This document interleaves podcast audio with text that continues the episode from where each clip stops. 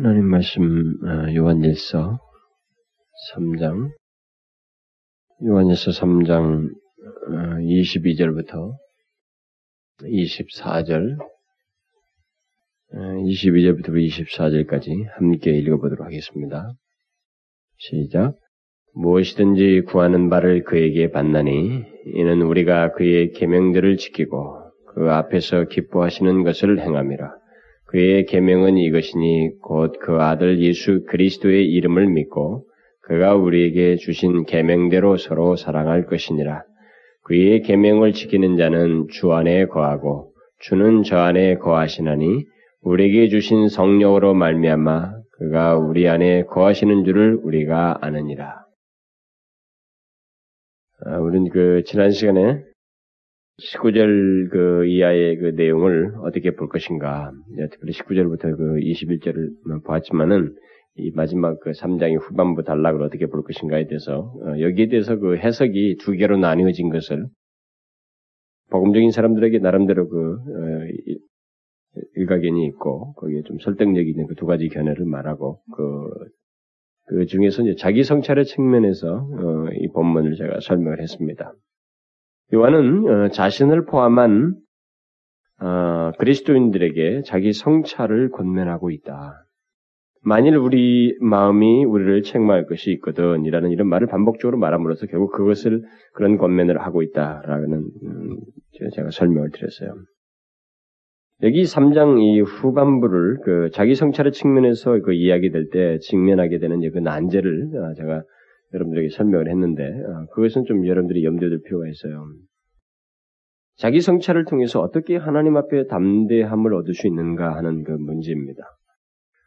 어, 특히 만일 우리 마음이 우리를 책망할 것이 있거든 또는 뭐 만일 우리 마음이 우리를 책망할 것이 없으면 이라는 이런 말을 어떻게 우리가 이해해야 되겠는가?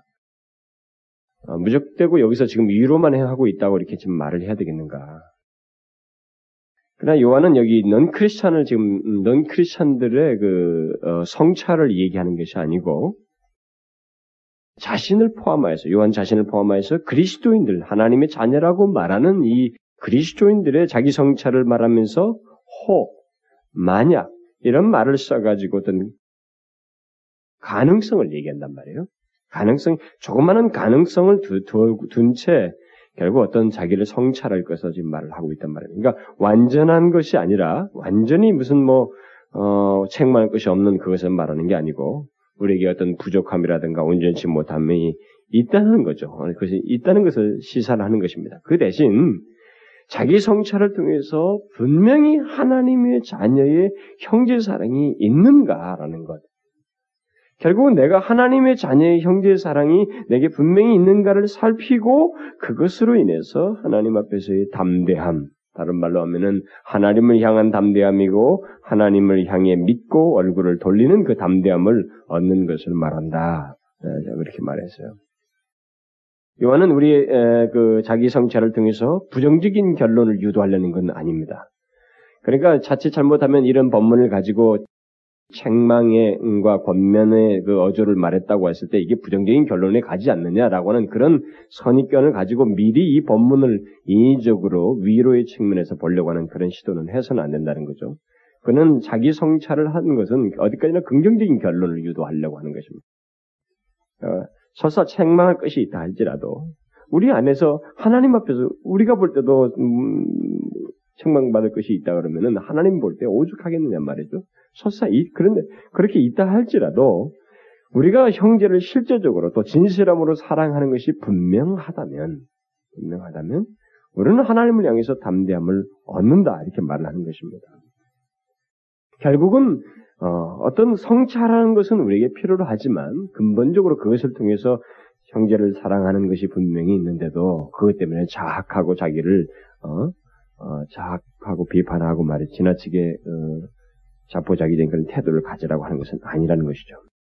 그래서 어, 이 요한은 앞에서 말해온 그 형제를 사랑하는 실제적인 삶의 증거, 다시 말하면 이 사, 어, 형제를 사랑하는 그것이 없으면 그리스도인이 아니라고 했던 그 중요한 삶이 결국 자기 자신들에게 있는지를 성찰하도록 권면하면서 그로 인한 그 담대함을 얻는 문제를 21절 지난 시간까지 말한 까지 말하고 나서 이제 22절 이하에서 사실 좀 연관돼 연결돼 있는 거죠. 21절 이하에서는 그 하나님께 나가서 간구하는 문제를 연결시켜서 설명해 줍니다. 하나님께 나아가서 간구하는 문제. 예, 우리가 이제 기도 문제를 지난번 금요일 날 공부할 때 이 본문에 언젠가 한번 잠깐 나왔어요. 그래서 그때 조금 설명을 한 적이 있, 는데 오늘 별도로 이제 살펴보는 것입니다. 요한은 오늘 본문에서 하나님께서 그에게 구하시는 기도를 들으시고 응답하시는 것은 기도자의 독립적인 기도 행위, 다시 말하면 기도를 했다는 것 때문에 응답하시는 게 아니라 그것은 이 기도를 하는 행동은 무엇과 연관되어 있다는 것이죠. 반드시 연관돼 그 배후에 무엇인가 같이 연루되어 있다라는 것을 여기서 말을 해주는 것입니다. 물론 앞에서부터 말해온 그 자기 성찰을 통한 하나님의 자녀로서의 형제 사랑과 그로 인한 담대함이 모두 여기 응답받는 기도와 연관되어 있다고 할 수 있어요. 그런 맥락에서 어떤 연결점을 찾을 수 있습니다. 어, 그러나 이 사실 이 19절부터 20절 이 전체 흐름을 어려운 문제들을 회피하기 위해서 그냥 이 19절부터 24절 한 가지 주제로 묶어서 이렇게 한 가지 포인트만 말을 하고 뭐 하려고 하는데 사실은 그렇게 하기에는 어, 이 어, 본문이 어, 너무나도 복잡하고 어, 우리는 읽을 때는 별 문제가 없지만 원문상에서는 복잡하고 문법적으로 복잡하고 그래요. 그래서 이제 견해가 나뉘었다고 그랬는데 그렇게 볼 때는 어, 19절부터 말하는 이 하나님의 어, 자녀로서의 형제 사랑, 그 이것이 결국 담대함을 얻는 것 이런 것이 결국 하나님 앞에 나아가는 기도와 다 연관되어 있다라는 것입니다. 어, 이미 앞에서 그 이 사도 요한은 단순한 자기 성찰을 말하는 게 아니었어요. 예를 들면은 우리의 마음이 어떤 상태에 있느냐, 네 마음 상태를 성찰해봐라 이렇게 권면한 게 아니었습니다. 하나님의 자녀로서의 삶, 특히 형제 사랑이 분명히 있는지, 또 그것이 충실하게 나타내고 있는지를 성찰하여서 하나님 앞에 담대함을 얻는 문제를 주로 앞에서 말을 했어요. 그런데 이제 22절과 23절에서 하나님께서 응답하시는 기도의 조건으로서 말을 하는데 앞에서 말한 것을 결국 연관시켜서 얘기해요. 결국 뭐예요? 서로 사랑하는 문제를 포함하여서 계명을 지키는 문제와 연관시켜서 말을 하고 있습니다.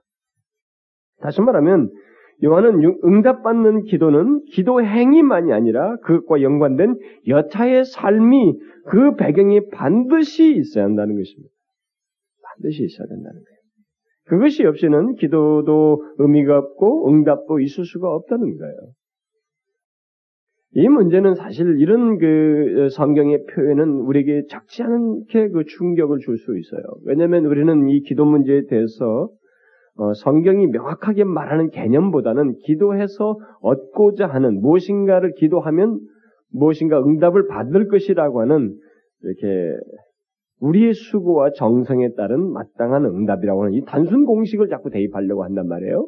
그런데 성경은 기도를 하는 것은 기도를 해서 거기에 또 하나님께서 응답하시는 이 반응의 그 과정 속에는 배후에 기도 행위 자체만 가지고 설명할 수 없는 어떤 연관된 것들이 있다라는 것입니다. 여타의 삶이 있다는 거예요. 지금 그것을 이제 오늘 본문에 또 다른 한 가지 중요한 것을 말을 해주고 있는 것입니다. 그게 뭐예요? 응답받는 기도의 배경이 어떤 삶이 있어야 한다는 것입니까? 22절에서 요한은 무엇이든지 구하는 바를 그에게 받나니 라고 말을 한 뒤에 그것이 어떻게 가능한지를 뒤에서 덧붙이고 있습니다. 이는 우리가 그의 계명을 지키고 그 앞에서 기뻐하시는 것을 행함이라. 행하는 것을 긴말을 하고 있습니다. 여기서 많은 사람들은 무엇이든지 구하는 바를 하나님께서 어, 하나님에게서 받는다는 이 말에 주로 비중을 두고 우리들은 이런 부분에 사실 눈이 먼저 가요. 그리고 그쪽이 빨간 줄을 그쪽까지만 딱 끊고 싶은 겁니다. 이게 성경이 있더라도. 그리고 실제로 우리가 부흥회를 들다거나 이게 뭐 기도 문제를 얘기할 때 기도라는 것 자체를 강조할 때는 이 이런 앞에 부분에 상당히 비중을 두고 거기서 설명을 하게 됩니다. 그래서 많은 사람들은 아, 기도를 말할 때마다 그냥 무엇이든지 구하는 바대로 하나님께서 받는다. 아, 이런 말에 이제 상당히 그 호소를 하고 또 감동을 받습니다. 그러나 오늘 본문에서도 분명히 밝히지만 이 앞에서 말한 이 내용은 뒤에 있는 내용이 없이는 아무런 의미가 없다는 거예요. 성경은 항상 그런 식으로 봐야지 한 그 한 부분에 대해서만 우리가 아멘을 외쳐서는 안 된다는 것이죠. 제가 집회 가서 가끔 그런 얘기도 어, 하고 여러분들도 아마 한 적이 있을 겁니다만 성경에 기록된 모든 말씀은 사실 한 우리에게 있어서 어떤 내게 다소 긍정적으로 들려지든 부정적으로 들려지든 내가 듣기에는 이 말씀은 나에게 조금 적용하자니 무겁고 좀 힘들게 여지고 부담스럽다 여겨지더라도 하나님이 주신 계시의 말씀이면 이 양자간에 있어서 우리는 아멘이 쉽게 나와야 된다는 거죠. 여기서 내게 유익해 보인다고 하는 것, 다시 말하면 무엇이든지 주신다고 하는 이런 것에만 두고 이 전반부에만 우리가 아멘을 하려고 하는 이런 태도를 취해서는 안 된다는 것입니다. 여기서 하나님께서 대표적인 것으로 보인 것이 바로 그거 아니에요. 이스라엘 백성을 양 두 개 산에 나눠서 여섯 개 부족씩 나누고 거기서 저주를 선언해도 아멘하게 하고 축복을 선언해도 아멘하게 하셨던 것처럼 하나님은 저주에도 아멘을 하게 하시는 거예요. 왜요? 말씀하시는 분이 누구시냐는 거예요. 하나님이시거든요. 지금 이 저주를 선언하는 것은 일종의 경고이지 그렇게 하지 않으면 안 되는 거예요. 아, 괜찮아요. 하나님 말씀대로 지키면 저주는 떨어지지 않는 것입니다. 그때 당시 그들에게 있어서. 그러니까 중요한 것은 하나님께서 그 뜻을 내셨을 때는 그런 말씀하셨을 때는 하나님 쪽에서 선한 의도지 악한 의도를 이렇게 너희들을 되거라 이렇게 말하지 않는단 말이에요. 되지 않기를 바라는 마음에서 한쪽에는 음?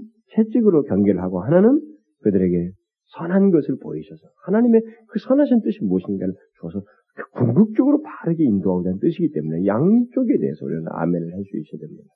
그런 것은 명확하게 나뉘어지는 거예요. 그런데 이렇게 명확하게 나누지 않, 더라도 이런 부분에서 우리는 선호하는 것을 자꾸 뽑으려고 하는 거예요. 무엇이든지 라는 이런 말에 우리는 너무나도 큰 강조를 두고 거기에서만 비중을 둬서 어, 내게 유익을 은근히 기대하고 기도해서 하나님께 무엇이든 응답한다는데 기도했으니까 이제 응답하는가 보자. 아, 이런 하나님과의 도박적인 그런 태도를 취한단 말이죠. 근데 이게 여러분들이 제가 이런 말을 하니까 이게 설득력이 없다고 얘기도 모르지만 실제로 많아요. 굉장히 많아요. 특별히 사람은 다급했을 때 그리고 자기가 그래도 믿는 것이 이것이다라고 생각하면서 하나님을 향해서 뭔가 기도를 했을 때, 이 말씀대로 기도했는데 응답이 없다고 했을 때는 다 달아오르고 자기 판단이 앞서고 막 흥분하는 것입니다.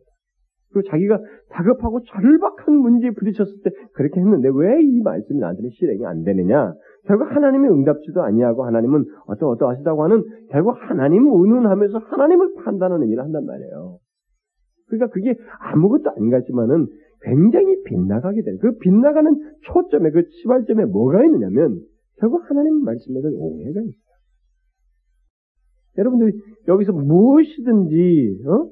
어? 구하는 것을 받는다라는 이런 말을 우리가 강조하게 돼서 실제로 그렇게 생각을 한다, 사람이 받아, 많은 사람들이 생각을 하고 있지만, 실제로 많은 그리스도인들에게서 무엇이든지 구하고 다 받, 받을까? 그들이 구하는 무엇인지 다 구하고 다 받더냐 말이에요. 여러분들 실제 때 그랬어요? 많은 사람들의 경험은 그렇지 않다는 것을 말해주고 있습니다. 그러면 무엇이 문제예요? 하나님의 말씀이 문제입니까? 하나님이 거짓말 하셨느냐는 거죠. 요한이 어려운 사람들을 동정하기 위해서 적절하게 지금 말을 하나 집어넣은 것이냐라는 거예요. 그렇지 않습니다. 하나님의 말씀이 문제가 아니라 이 말씀을 보통 받아들이는 사람들이 잘못 받고 잘못 이해하고 잘못 적용하기 때문에 예, 오해가 생기는 것입니다. 하나님은 자신이 말씀하신 것을 반드시 이루셔요. 뭐 여기 있는 것뿐만 아니라 뭐 1.1핵도 틀림이 없다는 거죠. 주님이 430년이라는 세월이 예, 우리에게는 상당히 길어 보이는 세월이잖아요. 그렇지만 하나님은 마치 자로 잰 듯이 430년 뒤에 이스라엘 백성들을 돌아오게 하시기 위해서 벌써 모든 게 준비가 되어 있는 거예요. 모세가 탈출 80년이라는 동안에 430년 사이에 모세의 80년이 다 들어가 있는 거예요. 다 거기에 필요한 사람들 다 조성 준비 다 해놓고 바로는 바로대로 극악해지고 이스라엘은 이스라엘대로 이제 하나님을 찾는 그 절규가 깊어지는 그런 상황 속에서 430년 이렇게 나오게 거예요. 우리는 상상할 수 없는 일이지만 하나님에게 있어서는 이게 너무도 정확한 일이에요. 그러면 이런 말씀이 틀림없는 하나님의 말씀이고 오늘 본문에도 갖는 이 말씀이 분명히 하나님의 그, 그와 같은 하나님의 말씀이고 요한을 통해서 주신 계시라고 한다고 할때 우리는 이 말씀을 바르게 이해하고 바르게 적용함으로써 이 말씀이 담고 있는 그 무한한 가치를 결국은 바르게 이해해서 이, 이 말씀을 통해서 전달하고자 하는 궁극적인 가치, 우리에게 주주하는 그 유익을 우리가 바르게 소유해야 된다는 거예요. 바른 기도 응답을 우리가 받아야 된다는 거예요. 그게 뭐예요? 무엇이든지 구하는 바를 받게 되는 조건이 무엇이냐는 거예요. 22절은 두 가지 문장으로 묘사가 되어 있습니다. 우리가 그의 계명을 지키고 그 다음에 그 앞에 기뻐하는 것을 행한다. 그랬습니다. 하나님의 계명을 지키고 하나님 앞에서 기뻐하시는 것을 행하는 것이 그 조건입니다. 무엇이든지 구하는 것에서 하나님을 받는 조건은 하나님의 계명을 지키고 하나님 앞에서 기뻐하시는 것을 행하는 것입니다. 그런데 여러분, 이 두 가지를 가만히 보시면 굉장히 유사합니다. 그렇죠? 굉장히 유사해요. 실제로 이 둘은 서로 밀접하게 관련되어 있습니다. 아니 동일한 것을 다른 각도에서 말하고 있다고 할 수 있어요. 하나님의 계명을 진실로 지키며 순종하는 것은 바로 하나님을 기쁘시게 하는 것입니다. 그렇죠? 하나님이 기뻐하시는 것을 행하는 것이라고 말할 수 있습니다. 반대로 하나님의 기뻐하시는 것을 행한다고 한다면 그의 계명을 지키지 않고는 말을 할 수가 없어요. 그렇죠? 굳이 차이를 말한다고 한다면 뭐 이런 것을 들 수가 있겠습니다. 하나님의 계명을 지킨다고 한다면 우리는 이미 규정된 성경이 하나님의 계명 계명이라고 흔히 말할 때 이미 하나님께서 우리에게 어떤 것을 규정해서 하셨던 그런 계명들을 생각할 수 있겠습니다. 그러나 우리가 그의 기뻐하시는 것을 행한다라고 할 때는 이것은 더욱 넓은 영역에서 생각할 수가 있을 겁니다. 다시 말하면 하나님께서 말씀하시지 않은 것까지도 생각하여서 행하는 것을 생각할 수 있겠죠. 사실 하나님께서 말씀하시지 않은 영역은 거의 없다고 봐도 사용 없어 없다고 볼 수 있어요. 그런데 이렇게 기뻐하시면 행한다고 말하는 것은 성경은 때로는 원리거든요. 이렇게 이 원리를 적용하는 이 케이스는, 이 상황은 다양할 수 있습니다. 이 다양성에 있어서 하나님이 기뻐하시는 행한다는 말이 오히려 적절하게 여기에 균형을 맞춰서 주는 말이 될 수 있는 거예요. 무슨 말인지 알겠어요? 그러니까 하나님의 성경에서 보면은 어떤 것을 적용하려고 할 때 하나님이 기뻐하시는 행한다고 할 때 하나님의 말씀하신 계명 그 자체 문자에 매이지 않냐고 하나님께서 기뻐하실 것을 생각하여서 그의 마음을 생각하여서 아, 이 상황이 비록 이 말씀이 이 상황에도 전맥될까 말까 이런 문제에 대해서 이해가 없이 내가 하나님이 기뻐하시는 것을 먼저 생각하는 거예요. 성경이 있는가 이 말 이렇게 먼저 생각하는 것과 하나님이 기뻐하실까 이렇게 생각하는 것 사이에는 많은 차이가 있습니다. 그렇죠? 우리가 어떤 행동을 하는 데 있어서 아 이게 성경이 있어 없어 이렇게 생각하는 거라고 이걸 하나님이 기뻐하실까?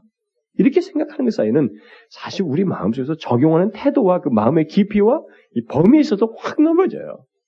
그 예를 들어서 우리 젊은이들이 성경에 뭐 담배 피라는 거 있어요?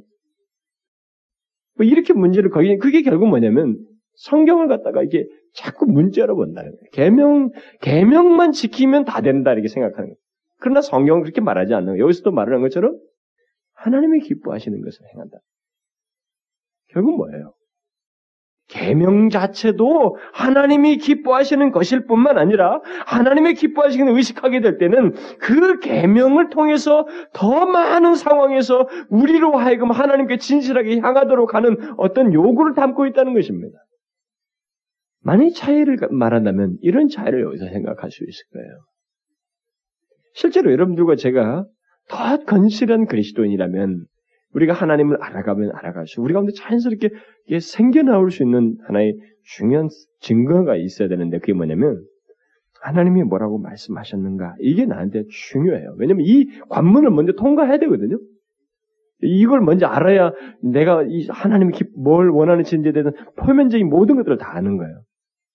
그런데 때로는 어떤 말씀을 지키는 데 있어서 우리가 하나님의 과의 교제가 깊어짐으로써 우리 가운데 생겨나는 게 뭐냐면 하나님이 원하시는 게 뭘까? 주님께서 뭘 기뻐하실까? 이거예요. 이 말씀이 있음에도 불구하고 이 말씀을 좀 더 내가 상황에서 적극적으로 실행하기 위해서 하나님이 기뻐하시는 게 뭘까? 사실 우리 젊은이들이 그 결혼 문제, 뭐 어떤 걸 뭐 하나님의 뜻을 묻는 문제 이런 문제 직면했을 때 이걸 모르겠어요. 다 말을 한단 말이에요. 근데 상당수가 그 중에 아주 적은 수를 빼고는 다 그게 모호한 질문이거든요. 모르지 않는다고.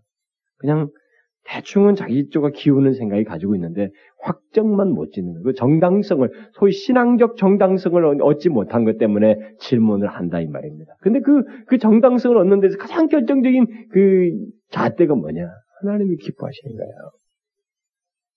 이것은 물론 하나님이 기뻐하시는 쫓아보지 못한 사람은 그것조차도 감감할 겁니다만 하나님이 기뻐하시는 것을 하나님 말씀을 통해서 익히 알고 있던 사람들에게는 주님이 원하시는 것, 주의 마음이 무엇일까라는 것이 굉장히 우리에게 강력한 이 지렛대가 돼. 이게 잣대가 돼요. 보게 하는. 실제로 우리가 살아보면서 여러분들 신앙생활에서 그걸 느끼게 될 겁니다. 저에게서도 그런 것은 어, 쉽게 경험되지는 건데. 그래서 여기서 요한은 하나님께서 간구하는 자의 삶을 지금 말을 하지만 진실한 마음과 그 마음의 그런 마음에서 행하는 삶을 기도의 응답의 조건으로서 지금 말을 하고 있는 거예요. 사실 생각해 보십시오. 하나님께서 기뻐하시는 것을 알지 못하고 그냥 무엇인가를 행하고 계명을 지키는 어, 일을 누가 과연 할 수 있겠는가? 응? 하나님의 기뻐하시는 것을 알지 못하고 어떻게 그걸 어떻게 할수 있겠어요? 무엇을 행하든 설사 하나님의 계명을 지키려고 할 때도 하나님의 기뻐하심을 생각하지 아니하고 행한다는 것은 이상한 것입니다. 그것은 분명 온전한 게 아니에요. 그러니까 단순히 의무감에 의해서가 의해서 하거나 뭐 계명을 지키면 어, 이렇게 이렇게 된다. 계명을 지키면 응답이 있겠지. 이런 논리를 논리에서 움직여지는 것은 사실 하나님의 그 기뻐 주의 계명 온전히 지키는 것도 아니고 하나님의 기뻐하시는 일을 행하는 게 아닙니다. 그래서 여러분들 구약에 있는 많은 사람들이 미, 그 실수에 빠진 게 바로 그거예요. 이게 익숙하다 보니까 율법을 제정할 때 모세 같은 사람이 하나님 앞에서 그 율법을 받을 때 그 율법이 주는 하나님의 의도를 생생하게 알고 이 문자보다도 이것을 실행하는 데서 항상 의식해야 할 하나님 그리고 이것을 해서 결국 기쁘시게 해야 한다고 하는 이 의식이 주의가면서 싹 사라져 버린 거예요. 그 율법 자체만 매는. 율법이 처음, 처음 받았던 이 모세가 알고 있었고 전달하고 있던 그 정서, 중심이 사대 가운데 없어져 버려요. 지금 성경에서 오늘 본문에서도 말하는 게 바로 그런 거예요. 율법주의적인 태도 같은 것은 여기서 지금 말하는 게 아닙니다. 그것은 하나님의 마음을 감동케 할 수가 없어요. 하나님을 기쁘시게 할 수가 없습니다. 여기서 말하는 것은 하나님의 계명을 순종하되 하나님께서 말한 이것만을 지키면 된다는 의식보다는 하나님께서 기뻐하는 것이면 아, 무엇이든지 지키고 싶다. 또 이 계명을 주신 하나님의 마음을 생각하여서 나는 지키고 싶다고 하는 그런 진정한 마음에서 나오는 순종, 삶을 얘기하는 것입니다. 여러분 이게 기도응답의 조건이에요. 어떤 면에서는 기도는 굉장히 그리스도인이 되면서 빨리 시작하는 겁니다. 아주 초기다. 여러분 바울이 담에색에서 만나고 나서 예수님 만나고 나서 제가 기도하는 중에 나오잖아요. 그 아나니아한테 가기 전에 벌써 기도를 하고 있는 거예요. 이게 굉장히 빨라요. 우리에게는 아주 자연스럽게 있는 것이기도 합니다. 그리스도인이 되면서. 근데 오늘날 그리스도인은 그리스도인으로서 주님을 바르게 알고 자연스럽게 있는 이 기도가 아니라 주님을 알기도 전에 기도를 하면 어떻게 된다라고 하는 어디 무슨 이방신이나 어디 불교사 이런 데서 써먹는 그 논지를 여기다가 딱 대입을 해가지고 기도를 배워버려요. 그래가지고 그런 논지로 지금 기도를 하는 것을 하면서 기도를 통해서 하나님을 시험 삼아 하고 있기 때문에 우리에게 기도에 대한 견해들이 너무 혼란스러워요. 그런 면에서 보면 오늘 본문 같은 것은 기도를 해야 된다는 이 말에 앞서서 기도는 어떤 식으로 어떤 것과 함께 이 본문 같은 이런 내용들을 담은 기도해야 한다고 하는 것을 먼저 소개하고 가르쳐 줘야 할 필요가 있어요. 우리 한국 교회는. 우리는 어떤 그 외형적인 행동 자체를 기동답으로 조건으로 제시하고 있지는 않습니다. 지금 여기서 어, 이 사도 요한은 사실 하나님은 어, 뭐 그래 율법을 지키고 너희들 계명을 지키면 내가 무엇이든 구하면 어, 응답할 거야. 그런 말도 아니라 이 말이에요. 예, 그, 그런 것은 이미 신물이 나셨단 말이죠. 구약의 수많은 역사가 그 논지에 서 하나님을 장난쳤다고요. 여러분들 이사회 같은 거 보십시오. 말라기를 다 보라고. 그런 식으로 개명을 다 시켰지만 주님이 그만 가져와란 말이야 제발. 재무적 그만 좀 가져와라. 성경 문제는 다르면 좋겠다. 이런 식으로 말씀하시는 거예요. 그러니까 여기서 말하는 것이 어떤 외형적인 행동 자체가 아니에요. 그런 게 아닙니다. 하나님은 항상 그의 기뻐하심을 생각한 계명 순종을 말씀해 오셨습니다. 그게 성경 처음부터 시작이었어요. 율법을 처음 줄 때부터 모세가 사무치게 알았던 것입니다. 여러분 모세가 왜 그렇게 하나님 영광을 소중히 한 줄 알아요? 바로 그거예요. 뭘 지키고 행동 이 문제를 넘어서서 그는 굉장히 심각한 직면이 결국 부딪혔던 게 뭐냐면 하나님이 싫어하시는 일을 우리가 했다라는 거예요. 이스라엘 백성들. 하나님이 기뻐하시지 않을 일을 우리가 했다라고 하는 이 사실이 그를 굉장히 고통스럽게 했던 것입니다. 이것은 율법 초기서부터 그렇고 모두가 성경 전체의 흐름이에요. 그래서 이사야한테도 그런 얘기 하잖아요. 내 마음이 너의 월삭과 정한 절기를 싫어하나니 그것이 내게 무거운 짐이라. 내가 지기에 곤비하였느니라. 너희가 손을 펼 때가 펼 때에 내가 눈을 가리우고 너희가 많이 기도할지라도 내가 듣지 아니하리니. 하나님은 처음부터 말씀하셨어요. 항상 그의 기뻐하심을 생각한 계명 순종을 처음부터 얘기하셨습니다. 그것이 없이는 하나님께서 우리와 교통이 안 하셔요. 응답을 안 하신다고. 그러니까 오늘 본문도 같은 맥락인 것입니다. 하나님의 기뻐하심을 생각한 계명 순종을 얘기하는 거예요. 계명 순종은 다 그렇습니다. 하나님의 계명을 지키는 데서는 다 그런 정서, 그 중심을 말하는 거예요. 하나님을 향하여서 취하는 모든 태도는 다 그렇습니다. 그런 순종과 삶이 있지 않으면서 하나님 앞에 구하는 것은 응답을 기대할 수가 없습니다. 우리는 이것을 굉장히 중요하게 생각해야 돼요. 그러면 무엇이든지 구한 바를 받게 되는 그 조건으로서 말한 하나님의 계명은 무엇을 말하는가? 친절하게도 어, 요한은 하나님의 계명을 뒤에서 설명해 줍니다. 그의 계명은 이것이니 곧 그의 아들 예수 그리스도의 이름을 믿고 그가 우리에게 주신 계명대로 서로 사랑할 것이냐. 바로 이런 계명을 지키는 것이 응답을 받는 데 있어서 조건이라는 거예요. 바로 아까 말한 것처럼 그 하나님의 기뻐하심을 생각한 계명을 계명 순종이셨는데 그 계명은 어떤 계명이냐? 바로 이와 같은 것이다라고 하면서 덧붙여주고 있어요. 우리가 보기에 요한은 기동답의 조건이 되는 이 하나님의 계명을 두 가지로 말하는 것 같습니다. 하나는 그의 아들 예수 그리스도의 이름을 믿는 것, 또 다른 하나는 그가 우리에게 주신 계명대로 서로 사랑하는 것. 그러나 요한은 여기 그의 계명은이라고 한 이 계명은 여기를 단수로 썼어요. 이게 아주 재밌는 것입니다. 이 두 가지로 보이는 것을 하나도 취급하고 싶다. 하나로 취급하고 있다는 거예요, 결국. 그러니까 그리스도를 믿고 서로 사랑하는 것을 떼지 않고 있다는 것입니다. 이 계명으로서. 우리가 하나님의 응답을 받기 위해서 반드시 지켜야 하는 전제가 되는 조건이 되는 그 계명은 무엇이냐라고 했을 때 그리스도를 믿는 것과 서로 사랑하는 것 이것을 하나처럼 떼지 않고 이렇게 말하고 다니는 이게 굉장히 의미가 있어요. 우리가 하나님께 기도하면서 하나님 주님만 믿습니다. 이게 기도 조건이 안 된다는 거예요. 그것이 응답되는 조건 속에는 그리스도를 하나님을 온전히 믿을 뿐만 아니라 그게 서로 사랑하는 것이요. 네가 진짜 믿으면 당연히 형제를 사랑하는 것이 거기 붙어 있다. 이거 같이 있어야 된다. 이렇게 말하고 있는 거예요. 우리가 성경을 이렇게 조금만 조심해서 보면은 진리가 참 어렵습니다. 의도를 캐기 시작하면 이런 표현을 써서 여기 무엇이나 전달하고자 하는 알기 시작하면 하나님의 말씀이 우리에게 너무나 좀 섬세해요. 그리고 굉장히 자상합니다. 저는 하나님 말씀을 연구하면 연구할수록 하나님 말씀이 너무 자상하다고 생각해요. 너무너무 자상해요.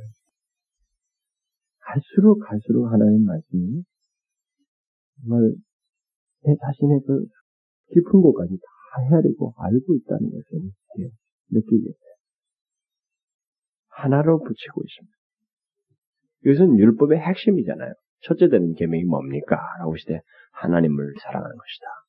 그리고 이웃을 사랑하는 것이다. 바로 그 율법의 전체를 요약한 그 두 가지를 지금 여기서 계명이다. 라고 단수로 취급해버렸어요. 사도 요한은 성경과 같은 맥락이 딱 서 있는 겁니다. 예수님의 말씀과 같은 맥락에서 서서 지금 얘기하고 있는 거예요. 그런데 성경의 율법을 요약할 때 전체를 뭐라고 말합니까? 하나님을 사랑하고 이웃을 사랑하는 것이다. 이렇게 말하는데 여기서 하나님 사랑을 얘기하는 문제를 여기서는 요한은 특별히 예수 그리스도를 믿는 것, 예수 그리스도를 믿는 것을 특징적으로 지금 얘기하고 있어요. 예수 그리스도를 특별히 지칭해서 말해주고 있습니다. 그것은 분명 그 당시 사람들이 예수 그리스도를 왜곡하게 믿고 예수 그리스도의 그 인성을 부인했기, 부인했기 때문일 것입니다. 예수 그리스도는 하나님이에요. 네? 그는 하나님의 아들입니다. 하나님께서 보내신 메시아예요. 그는 육신을 입고 오셨습니다. 오셨지만은 인성을 인성과 함께 신성을 가진 그리스도입니다. 바로 이 하나님의 아들 예수 그리스도를 믿지 않고는 기도 응답이란 있을 수 없다라는 거예요. 요한이 23절에서 하나님의 계명을 굳이 설명한 것은 여기 앞에서도 뭐 제가 22절만 가지고도 하나님의 계명이 무엇인지 좀 어느 정도 우리가 이해할 수 있는데 이 계명을 굳이 계명은 그의 계명은 이러이렇다라고 하면서 23절에 이 설명한 것은 기도 응답의 조건으로 만한 계명을 지키는 것이 단순히 행위적인 것이 아니라고 하는 것 그것을 말해주기 위해서라고 저는 봐져요. 우리는 계명을 지킨다라고 하면 이것을 행위적으로 생각하기 쉽거든요. 그래서 그것이 아니라는 것을 말해주기 위해서 23절에 와서 그의 계명은 하면서 거기다가 계명이 무엇인가 설명을 하는데 행위적인 것을 그 사랑하는 문제를 얘기하지만 예수 그리스도에 대한 믿음을 딱 연결시켜서 말을 해줘요. 이 말은 결국 예수 그리스도를 믿지 않는 자는 하나님의 계명을 지킬 수 없고 당연히 응답도 없다는 거예요. 누군가 주님께 기도하는 사람은 반드시 예수 그리스도를 온전히 알고 믿는 사람이어야 됩니다. 예수 그리스도를 믿고 있어야 된다는 거죠. 하나님의 계명은 그래서 뭐 음, 하나님이 내리시는 하나님이 주시는 응답 속에는 바로 이와 같은 분명한 조건이 있어요. 그래서 하나님의 계명은 오직 예수 그리스도를 믿는 사람만이 받을 수 있고 또한 지킬 수 있다는 것을 여기서 시사하고 있습니다. 성경에 나와 있는 도덕적으로 윤리적으로 유익해 보이는 강령들을 예수 그리스도를 믿지 않고 지킬 수 없어요. 네, 그것을 아, 믿지 않고도 뭐 지킬 수 있다고 하는 이런 생각들은 하나님께서 주신 이 계명이 단순히 행위가 아니라 그 속에는 하나님을 기쁘시게 하는 본질적인 그 내용이 기저에 깔려 있다는 것을 까마득하게 알지 못하고 하는 소리예요. 그러니까 아무리 이 세상 윤리와 이 성경의 어떤 부분이 비슷해 보인다 할지라도 하나님의 어떤 계명과 비슷해 보인다 할지라도 예수 그리스도를 믿지 않고는 다시 말하면 그 예수 믿음이 없이는 지킬 수가 없는 거예요. 그러니까 이런 면에서 보면 세상에서 착하다고 하는 사람 있잖아요. 예수를 안 믿지만 아주 착하다는 이게 하나님 앞에서는 그의 모든 삶이 착하다고 하는 선행이라고 내놓은 이 공로 같은 거 칭찬들이 이게 쓰레기라는 거예요. 아무런 감안할 가치도 없다는 것입니다. 성경에서 말하는 우리의 어떤 행위, 이런 모든 것 속에 그런 하나님의 말씀을 지킬 수 있는, 그래서 하나님의 원하신 걸 행할 수 있는 그 근거에는 하나님께 대한 신앙이 있어야 되고, 하나님이 기뻐하시는 것을 알고 행하는 것이 기저에 있어야 된다는 거예요. 그것이 없이는 그의 모든 선행이라고 하는 것은 사실 가만 대상도 아니고 우리가 이미 에베소서 시간에 배운 것처럼 불순종의 아들들이 죄의 그 사단의 그 지배 아래서 하는 한 행동밖에 되지 않는 것입니다. 특히 여기서 이 형제 사랑을 어, 형제 사랑은 믿음을 전제로 한다는 것을 말을 해주고 있습니다. 그러니까 믿음이 없이는 예수 그리스도에 대한 믿음이 없이는 하나님께서 말씀하시는 형제 사랑도 할 수가 없다는 거예요. 여러분 지금까지 우리 형제 사랑에서 많이 얘기했잖아요. 그게 제가 몇 차례 걸쳐서 얘기했지만 그게 간단한 게 아니에요. 이건 굉장히 거예요.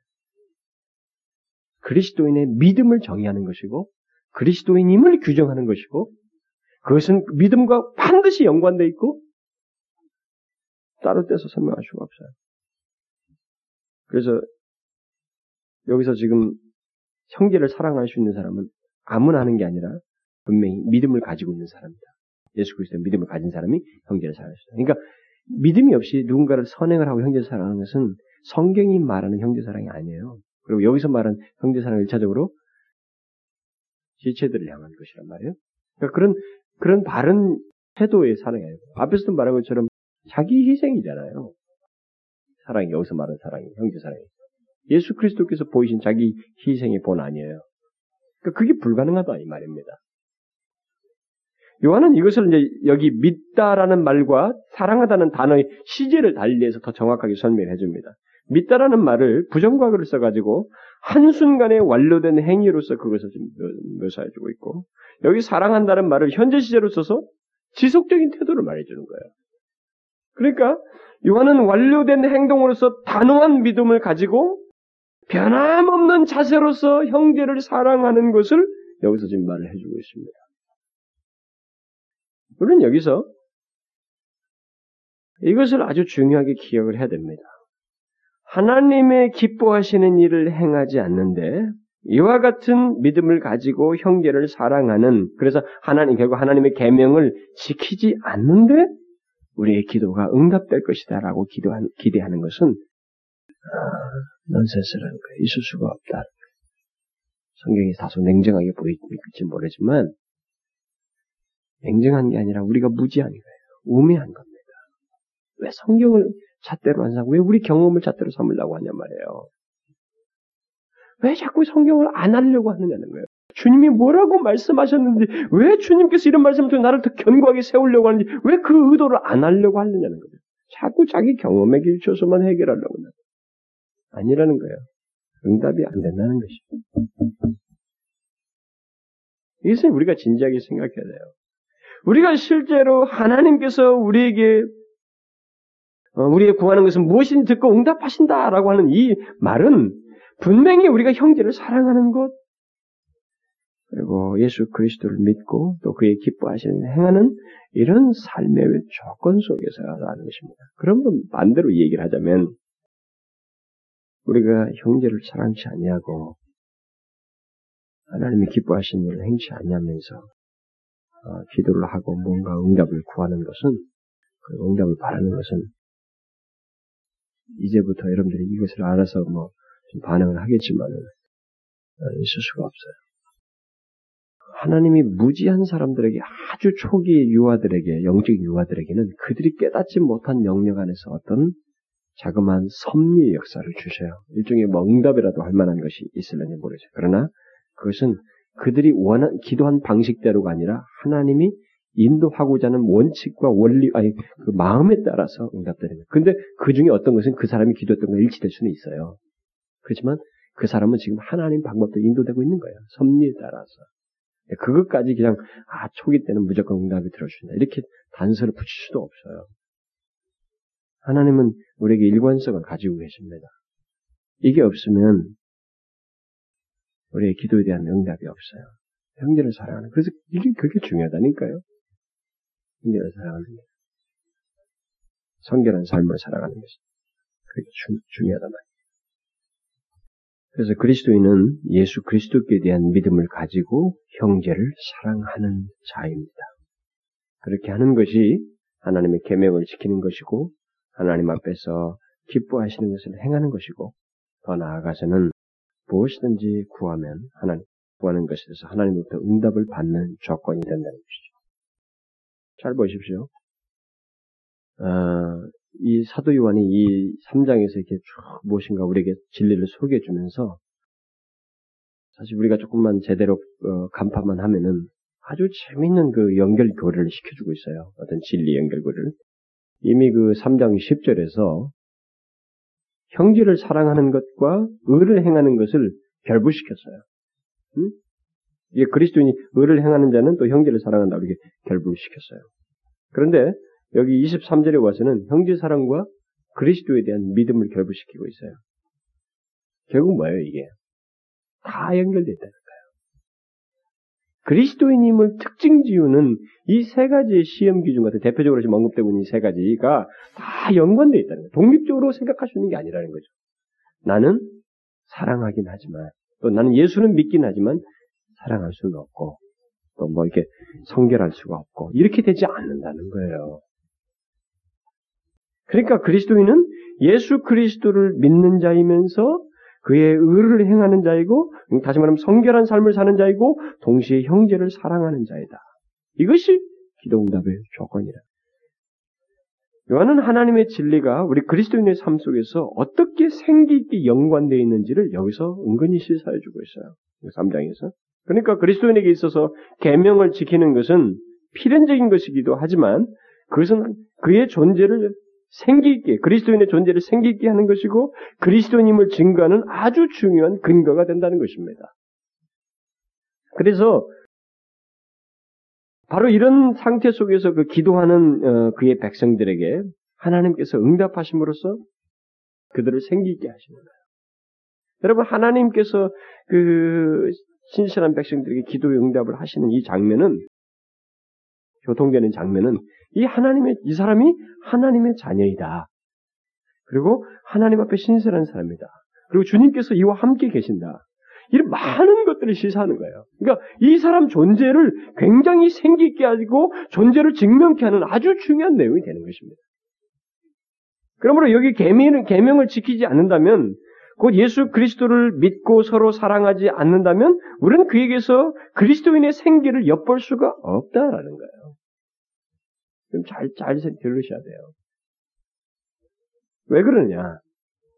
하나님께서 그의 구하시는 것을 듣지 않으심으로 하나님의 역사와 그의 백성들 가운데서 역사하시는 그 특이한 응답을 통한 생기를 그들에게서 볼 수가 없기 때문에 그렇습니다. 여러분 성경에 보십시오. 성경의 위인들이 그들이 응답을 받았을 때 그 생기를 보시자고요. 과연 이 사람이 정말 하나님의 사람인가? 엘리야를 두고 보자는 거죠. 850대 이 사람 혼자 싸우는 데서 진짜 이 사람이 하나님의 사람인가? 무슨 기도 응답을 통해서 드러나는 거예요. 이 사람의 존재가 하나님의 신실한 선지자라는 것도 증명될 뿐만 아니라 이 사람 자신에게도 하나님이 함께 하신다는 것, 그리고 주님께서 역사하고 계시다고 하는 하나님의 역사를 자기 몸속에 가지고 있는 것 같은 그 생기를 소유하는 것입니다. 결국 그리스도인의 생기를 상실한 것 속에는 이런 것들이 다 연관되어 있어요. 거룩하지 못한 성결한 삶을 살지 않고 있는 것과 그리고 형제를 사랑하지 않는 것들이 다 연관되어 있다 이 말입니다. 이런 것들이 없는 사람에는 그리스도인의 생기를 가질 수가 없습니다. 그렇죠? 우리가 죄악을 마음껏 짓고 있는데 예배당에서 찬송을 열심히 부른들 그리고 예배를 잘 드리는 것들 그 사람의 생기가 있느냐는 거예요. 없습니다. 그리고 자기의 삶 속에서 이 형제와의 신실한 사랑의 관계를 그리스도인들 다른 이 형제들 사이에서 신실한 관계를 갖고 있지 않냐는데 어떻게 그 사람에서 생기를 맛볼 수 있느냐 말이에요. 그것을 통해서 하나님 응답치 않는다고 그랬거든요. 그 사람에게서 하나님의 기도 응답이 없으니 기도는 하더라도 짜증만 날 거란 말이에요. 해본들 응답이 없고 이것은 임빵만 찌는 것 같고 힘만 들고 아무런 사인도 없으니 이 사람은 지칠 게 뻔합니다. 생기가 없단 말이죠. 결국 그리스도인의 이 생기의 배후에는 바로 이런 연결고리가 있다는 것입니다. 여기 3장에서 사도 요한은 아주 공교롭게도 그것을 연결시켜서 말을 해주고 있어요. 의를 실천하는 것, 성결한 삶을 사는 것, 형제를 사랑하는 것, 그리스도를 믿는 것, 다 연관되다. 그리고 이것이 기도의 조건이다. 기도 응답의 조건이다. 이런 맥락에서 이런 성경의 기초에서 우리는 기도를 할 수 있어야 돼요. 이 계명을 지키는 것과 관련해서 더더욱 놀라운 사실이 그 3장 제일 끝절에서 이제 기록이 되는데 사도 요한은 그의 계명을 지키는 자는 이렇게 뭐 마지막 지키는 자는 이제 그리스도인은 그 계명을 지키는 자이다. 여기 제일 먼저 그의 계명을 지킨 자는 이렇게 말로 시작하잖아요. 근데 사실상은 그리스도인은 계명을 지키는 자이다라고 이런 논지로 여기다 말을 해도 돼요. 응? 근데 그와 반대로 얘기하고 있어요. 그의 계명을 지키는 자는 어떤 자들이다라는 식으로 지금 말을 하면서 3장을 끝맺고 있습니다. 다시 말하면 그의 계명을 지키는 자는 주 안에 거하고 주는 저 안에 거하시나니 우리에게 주신 성령으로 말미암아 그가 우리 안에 거하시는 줄을 우리가 아느니라.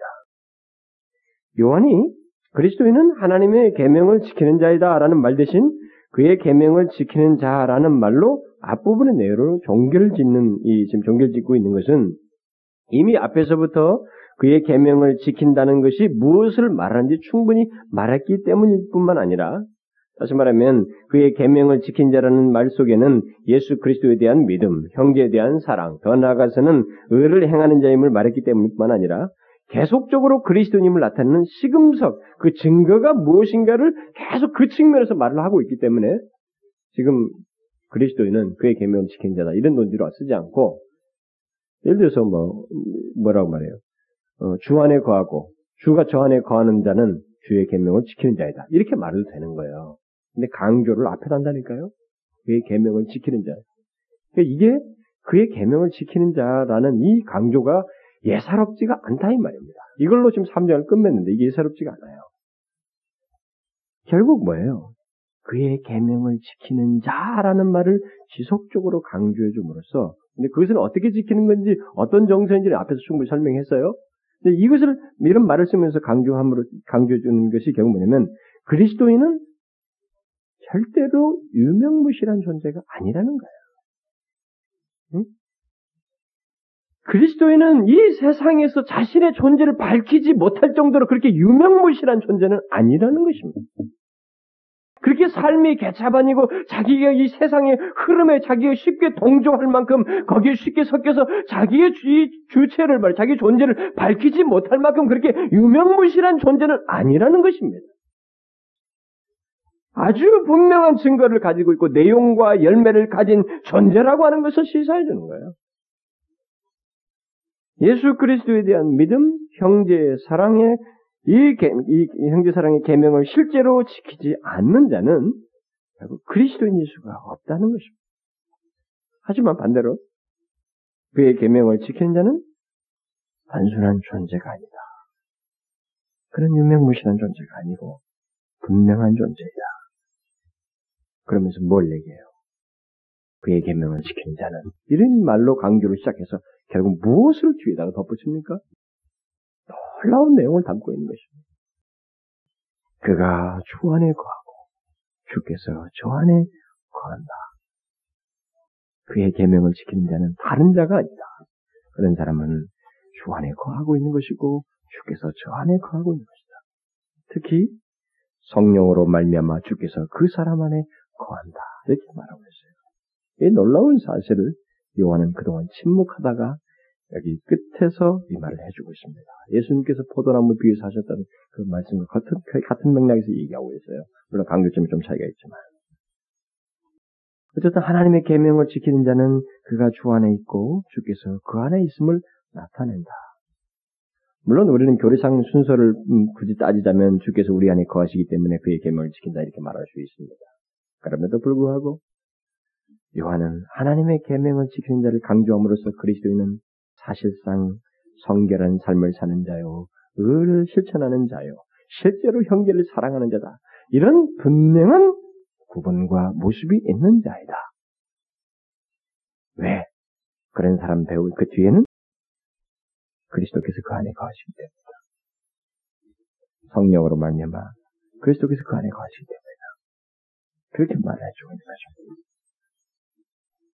아, 여기서 저는 이 요한이 이렇게 어, 강조를 하면서 뒤에 이 덧붙여준 이 영광스러운 내용들이 너무나도 그리스도인을 아주 분명하게 정의를 하고 있지 않느냐. 너무나도 선명하게 지금 계속 요한일서에서 이렇게 말하고 있지 않느냐.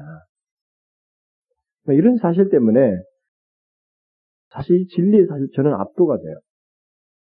물론 우리 현실은 뭐 어떨는지 모르겠지만 이 진리에 저는 정말로 뭐 제가 이 설명할 능력이 모자라서 좀 그렇지 정말 압도돼요. 그리스도인 누굽니까? 아주 선명하다는 거죠. 그는 앞에서 말한 것처럼 하나님의 뜻을 기뻐하시면서 생각하고 그의 계명을 지키는 자이다. 이것이 너무 또 분명한 것은 이렇게 함으로써 분명히 드러나는 것은 결국 뭔가 그가 그리스도 안에 거하고 그리스도가 그 안에 거하고 있다. 그래서 반대로 말하면 누가 계명을 지키지 않고 있다면 그는 그리스도 안에 있지 않다는 것입니다. 응? 이렇게도 말할 수 있는 거예요. 그 그리스도 안에 거한다는 문제는 이게 환상이 아니에요. 신비적 체험 문제가 아니라는 것입니다. 이건 굉장히 실제적이고 현실적인 신앙과 삶이라는 거예요. 그리스도 안에 거하는 것입 요한은 하나님의 계명을 지키는 자는 성령으로 말미암아 그리스도께서 우리 안에 거하신다는 말을 예, 덧붙이고 있어요. 이런 말을 이제 덧붙인 것은 아, 하나님의 계명을 어, 지키는 자에게 예수 그리스도께서 거하시되 성령으로 말미암아 거하신다는 이런 사실을 추가적으로 말한다고 할 수 있습니다만 성령이 예수 그리스도께서 거하는 자에게 역사하신다는 것을 오히려 더 시사한다고 저는 봐줘요. 응? 성령이 예수 그리스도께서 거하시는 자 안에서 역사하신다는 것입니다. 성령은 하나님의 계명을 지키도록 도우셔요.